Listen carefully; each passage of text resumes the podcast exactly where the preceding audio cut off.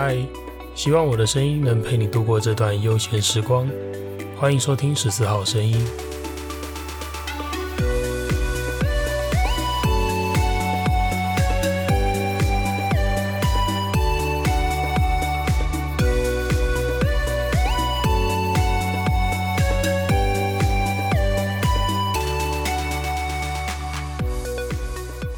嘿，又是我。大家家里有养宠物吗？你最喜欢的是猫咪还是狗狗呢？或者你跟我姐和我阿嬷一样热爱爬虫类，家里到处都四散着各种巨型的蜥蜴。我家里还养过非常多宠物耶，就是边境牧羊犬啊、迷你兔啊、迷你鸡、天竺鼠、三线鼠、布丁鼠、黑白王蛇、猪鼻蛇、红绿蓝鬣蜥、孔雀王者蜥、树蛙、角蛙之类的，呵呵，真的种类多到数不清，根本就动物园。然后因为我现在自己独居在外嘛，我是跟两只猫咪相依为命，它们是女王和炸炸。女王是一只棕色的虎斑猫，它们两个都是米克斯。那女王是一只棕色的虎斑猫，它是我在大学的时候就认养的猫咪，也是流浪猫啦。那之前我在第二集的时候有提到过女王走失的故事，如果还没听过的朋友可以抽空回去听听看。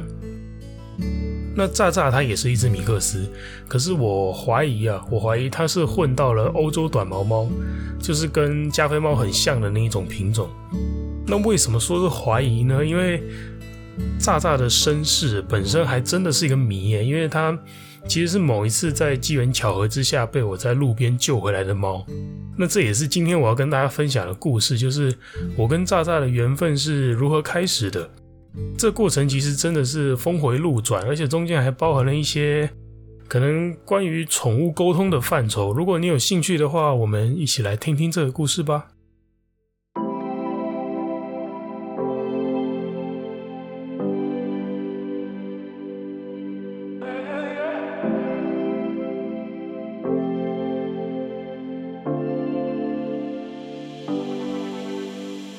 好，故事是这个样子的。在几年前的某个十月份，当天是已经晚上深夜十一点多了，我骑着车载着当时的女朋友，我要从内湖送她回新店，因为她住新店嘛。在骑出辛亥隧道，经过了一个加油站，那时候我想要进去借个厕所，结果我发现旁边的车道上面倒着一只猫。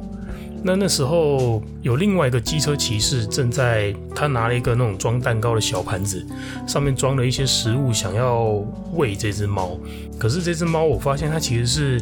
它不太能动，它已经完全没有力气动。它其实是头一直想闪，一直想要回避，可是它身体没有力气动，它想跑也没得跑这样子。那时候我就觉得哇，这个不太妙啊，把它丢在那边。一来它看起来就已经没有任何的谋生能力了，二来是它倒在车道中间，就早晚会被压过去吧。那这时候就觉得我不能把它放着不管了，所以那时候我就我是先用手机开始查，当时还有没有有开着的动物医院。晚上十一点多，这时候它根本就没有兽医开着了。那那时候我查到了两个地方，就是中和跟内湖，各有一间就是有二十四小时动物急诊的那种动物医院。那因为那时候我住在内湖嘛，所以我就决定要把它送到内湖的全国动物医院去。那那时候我就跟加油站的店员借了纸箱和和他们的抹布，因为我们有其他东西可以用，我就用抹布把猫咪包起来，然后放到纸箱里面。那那时候在送医之前，我还先把当时的女朋友送回新店，又送回家，因为也很晚了。所以我是先从木栅加油站再骑车回到新店去，然后再一手骑着车，另外一手夹着纸箱，这样从新店一路骑骑回内湖的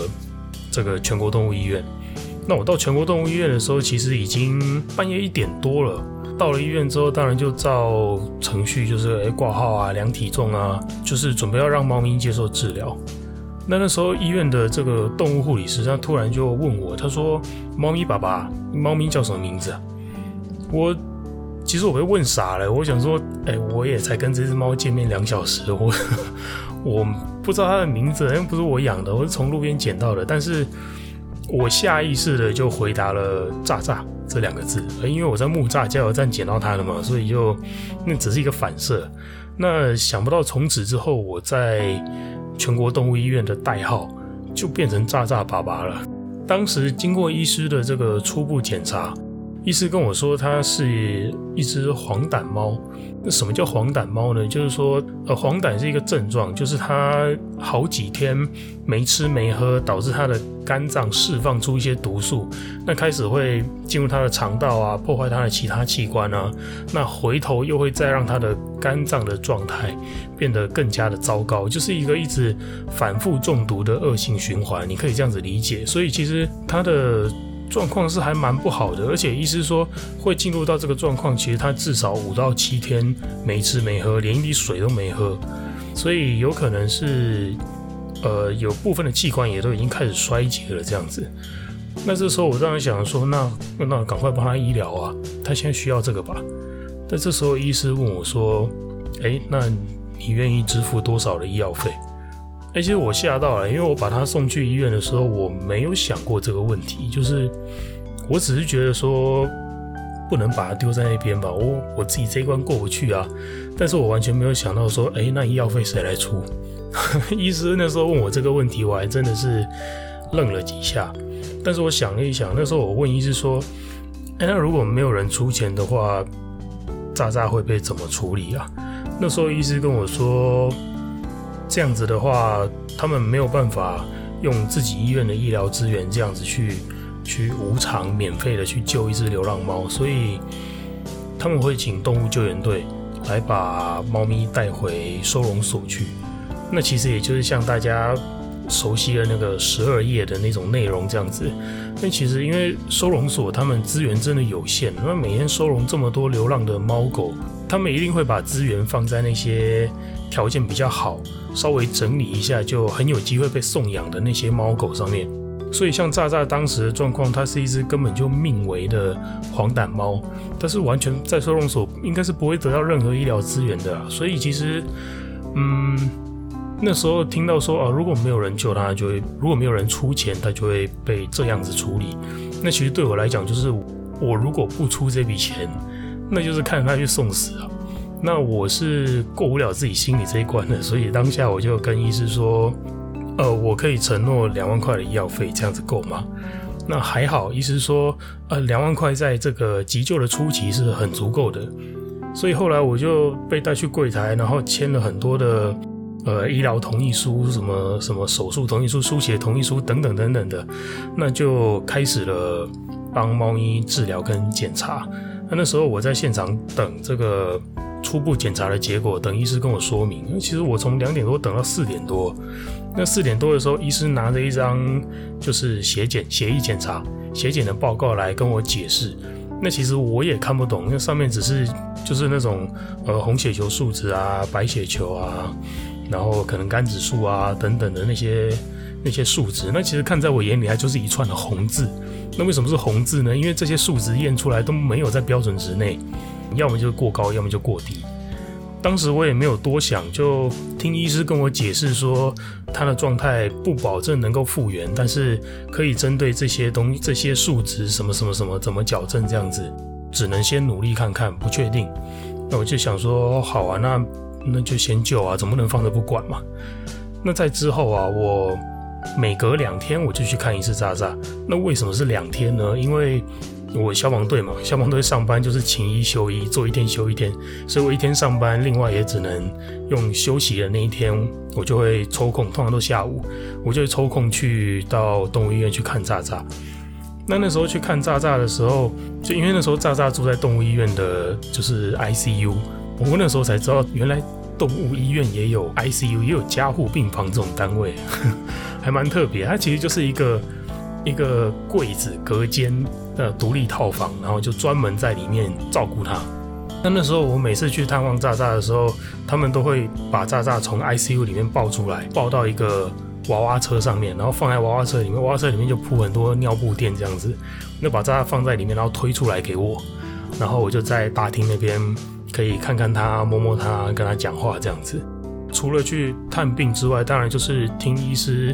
解释说这两天的检查结果嘛，然后还有一件最重要的事情就是要结账。对，那时候我每两天结一次账，然后每一次结账就是两千多块、四千多块，看那一次的医疗内容有没有血液检查，有的话就四千多，没有的话就两千多，因为还有包含基本的住 I C U 的费用，然后还有一些他们用的其他医疗啊、其他药物之类的费用。那每两天就这样结一次账，结一次账，一直这样子，直到大概第十天、第十一天的时候。其实那个时候医师跟我说明他们的检查状况的时候，他就有提到说炸炸的血检数值已经停摆了，就是原本在之前都那些数值都有慢慢的往往好的方向，往标准值的方向去移动，虽然还没到标准范围内，但是它移动方向是好的。可是到了第十天、第十一天的时候，欸，这些数值全部都停摆了，那没有再好转。其实那时候医师就问我说，那你还要继续救吗？听到这个问题，我超级彷徨欸！为什么彷徨？因为我就开始怀疑自己这样子做到底是在救他，是在帮他，还是在延长他的痛苦啊？真的想不出答案欸！而且我想着想着，自己在那个医院外面就就哭了，就流下眼泪了。因为当你没办法得到任何资讯，而你的决策又要背负着一条生命的时候，哇，那感觉真的非常无助，压力很大。因为这假如是，如果你的决定只关乎你自己，不管是呃财富、情感、物质或者是生命，做错了大不了是自己承担嘛，你也害不到谁，害不到别人，这种决策都还很简单。但是今天你是要帮炸炸决定要不要继续急救，这个决定它不是只关乎我自己啊，它是关乎另外一个生命，而且你甚至不知道你想要延长他的生命，到底是帮他还是在痛苦？得不到任何相关的资讯，然后你就要去做这个决定，哇，那很彷徨，然后压力也很大。那我在这一天要离开医院之前呢，啊，我就靠在这个婴儿车旁边。我哎、欸，其实我也想不到为什么会想跟猫咪说话，尤其又是一只这么不熟的猫咪。不过那时候我就这样靠在婴儿车旁边，跟炸炸说：“我知道你很累，很辛苦。”但如果你想要休息了，那就好好休息吧，我能明白的，没有关系。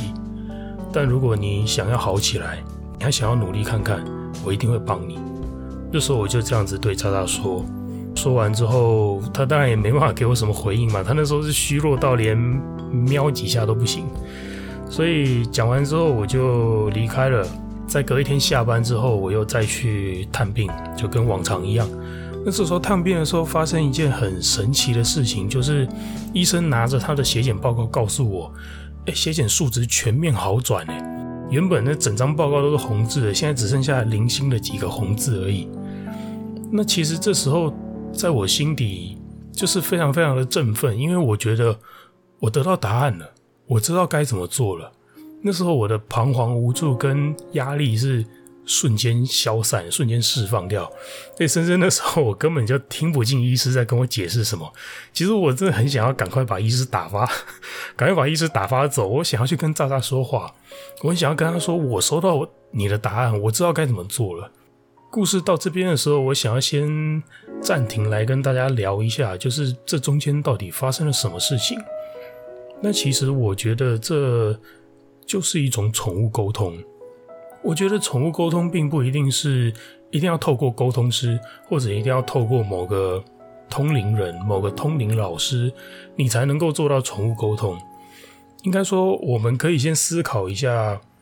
宠物沟通的本质是什么，宠物沟通的目的是什么。那其实我觉得会想要去做宠物沟通的人呢，啊，呃，我先排除掉那些就是新 for 新奇好玩的这个例外。那我觉得想要去做宠物沟通的人呢，啊，基本上你一定是关心你的宠物，你一定是心里有什么顾虑，你想要知道，呃，你的毛孩子、你的毛宝贝，他过得好不好，他有没有什么不满意的地方，他有没有想要告诉我的地方。那其实目的就是一个想要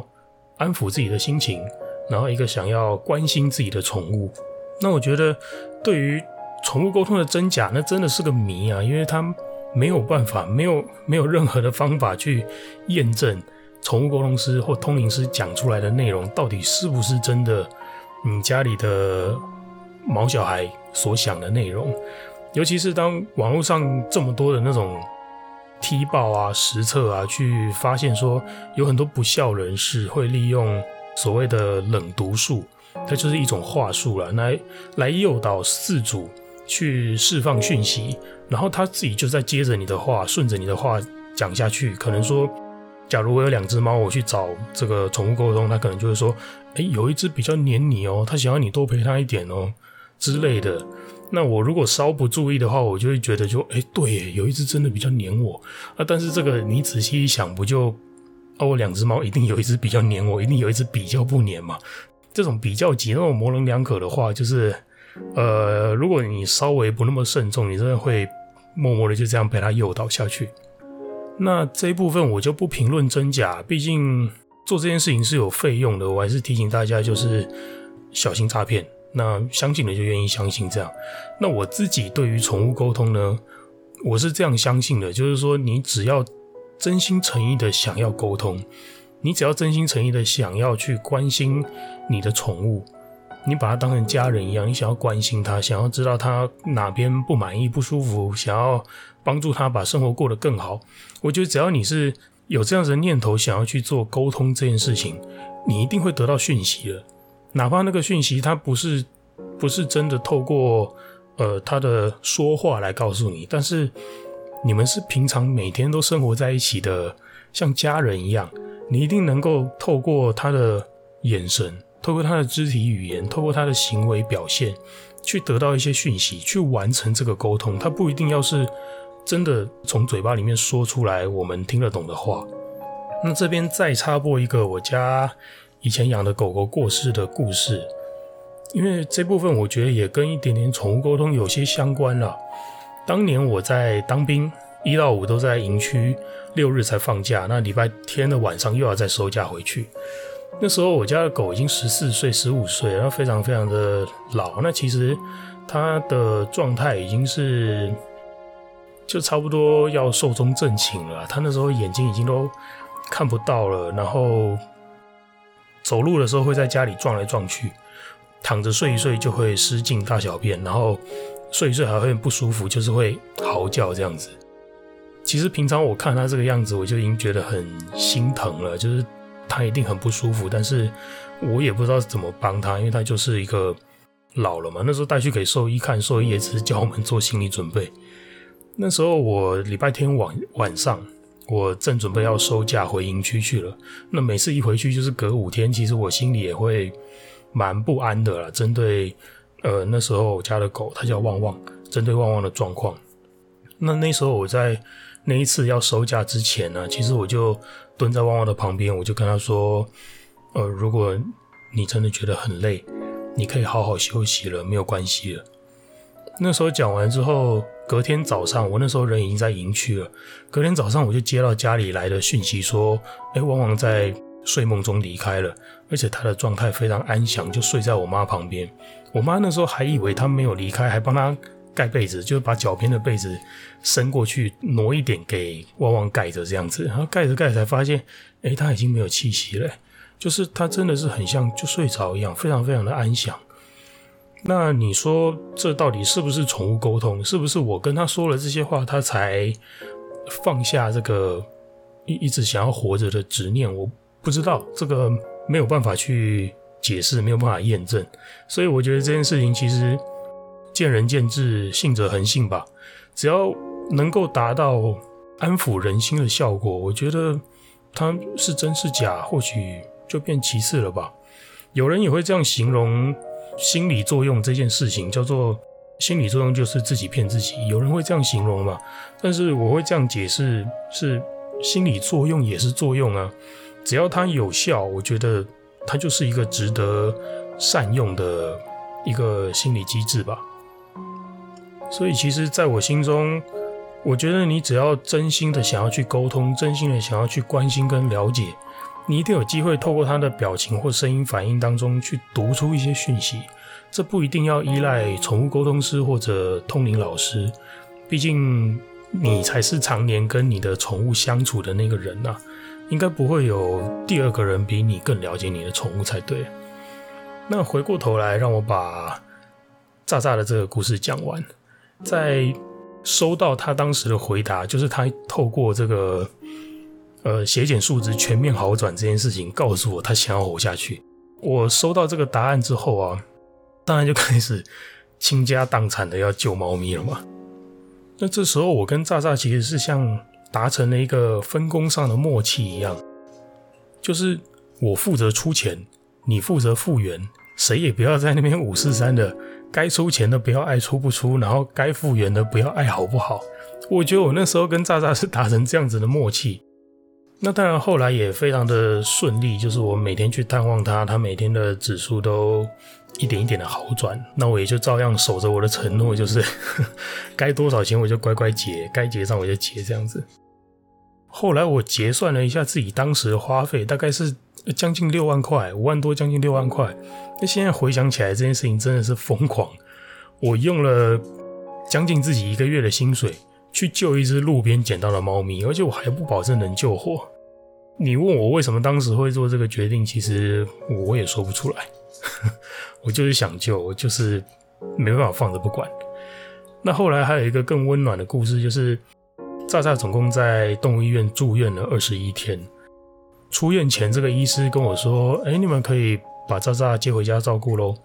但是要用笼子来隔开，让他在家里还可以静养，因为医师知道我家里还有另外一只猫咪，就是女王嘛。那时候为了解决笼子这个问题，我就上脸书的一个社团，叫做猫咪也疯狂，这个脸书社团，我在上面征二手的笼子，我想问看有没有人有二手的笼子不用的可以借我，或者可以卖给我这个样子。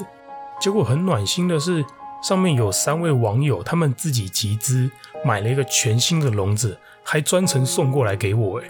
这个时候我一定要念一下他们三个人的名字，他们分别是王可为、Andy Chen 跟陈佩璇，不过这都是他们脸书的名字啊。那现在找不找得到这些人我也不太确定，他们是不是还在这个社团我也不太确定。不过他们三个真的当时帮了我非常非常的多，所以一定要在这边把他的名字公开起来，要好好的感谢一下他们啊。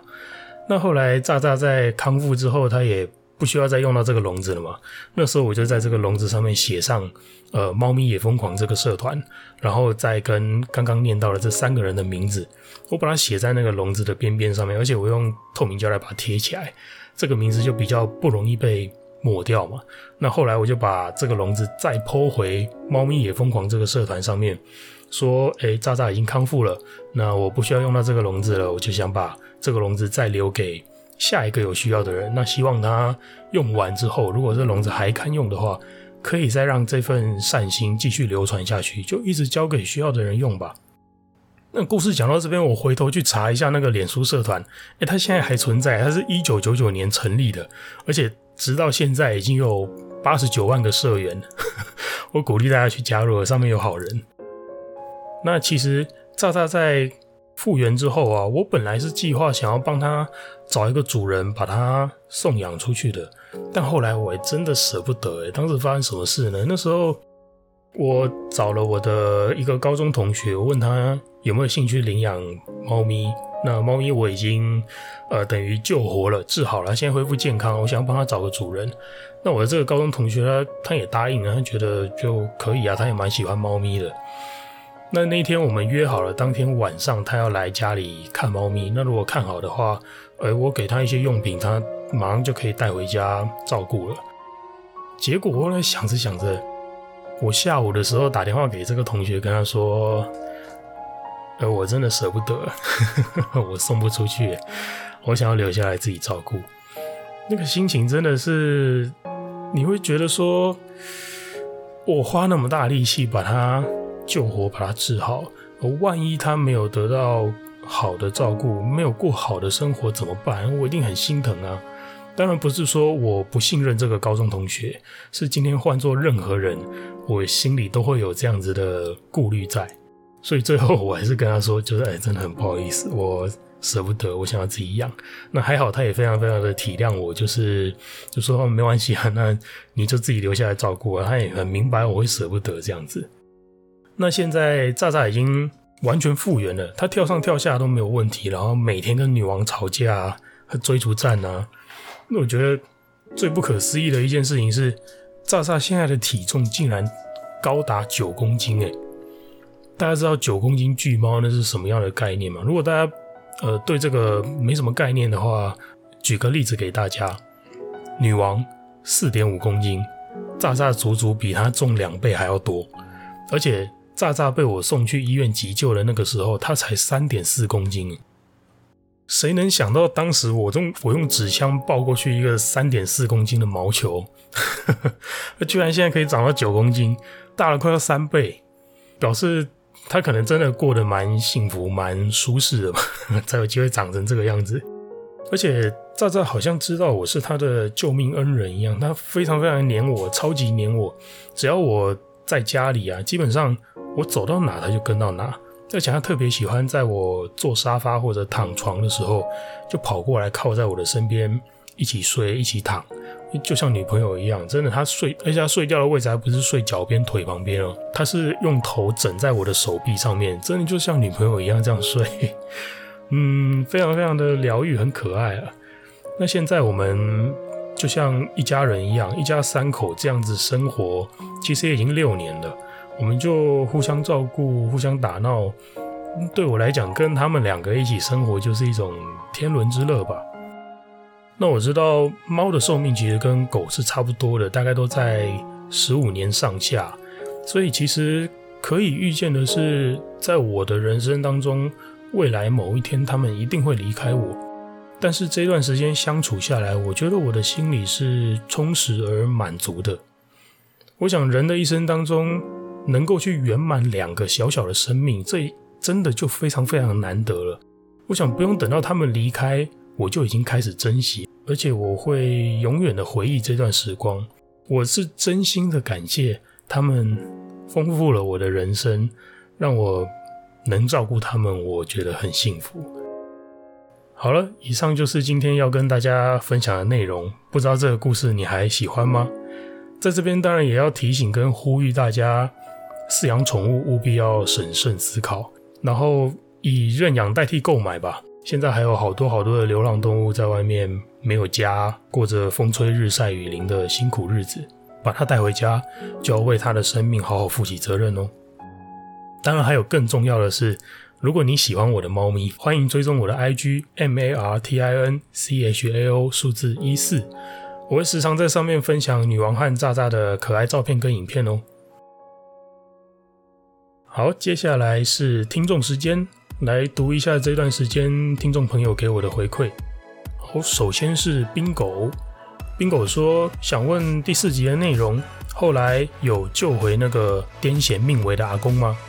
那如果你还没有听过第四集的话，你稍后可以去听听看这个故事，这是一个我实际出勤执行救护的案件。那这位当时命危的阿公在送到了这个 B 医院之后，他是有被救活的哦。那为什么我知道？因为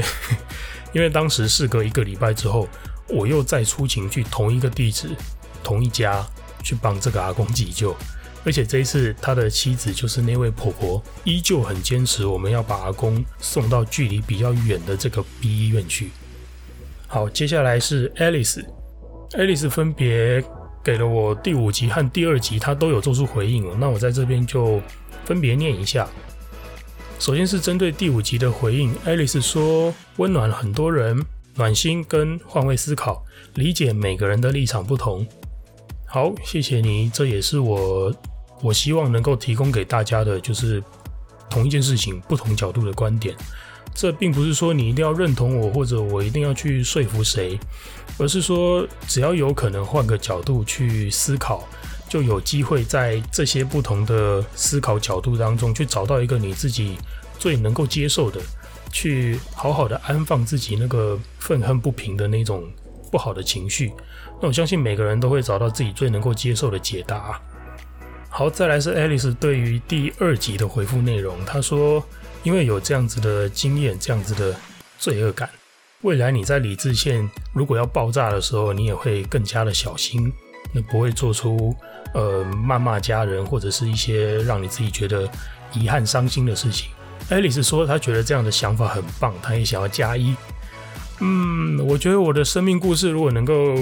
提供这样子的经验给你当做提醒，让你有机会少走一些我走过的冤枉路，那我觉得这样也算是有帮助到人吧，非常的开心你愿意收下这个故事。好，再来下一个朋友是 Mia， 她非常的简洁有力，她说粉丝上线好哦，收到，呃，感谢你一个呃简洁有力的通报那最后一个是于婷，于婷是针对第五集的内容做出回复，她说爱有很多的面向，你能给的对方不要，对方要的你给不起，或许这就是爱情现实又残酷的一面。嗯，我觉得这部分我自己的经验也是如此，你可以解释它是现实残酷，或者我的理解是相爱和相处本来就是一个双重巧合，彼此的供给和需求能不能够互补，这是非常关键的。而且这边讲的这个不是实质的那种物质上的交换，而是抽象的感情感觉也包含在这个供需平衡之内。其实你可以理解成是就在茫茫人海当中要找到那一块跟你凹凸完全密合完全契合的那个拼图，这是非常不容易的事情。但我觉得也正因为如此，在爱情来临的时候我们才更应该要好好珍惜嘛。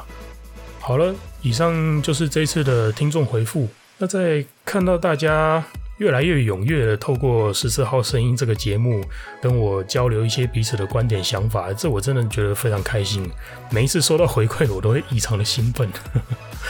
那希望这样的交流可以一直保持下去。今天与大家共度的美好时光就先到这边咯。如果你有任何的想法或感触想要跟我交流，都欢迎透过 Instagram 私讯到我的账号 martinchao 数字一四，我都会认真的看过每一则留言并且做出回复哦。感谢你的收听，十四号声音，我们下次见咯，拜拜。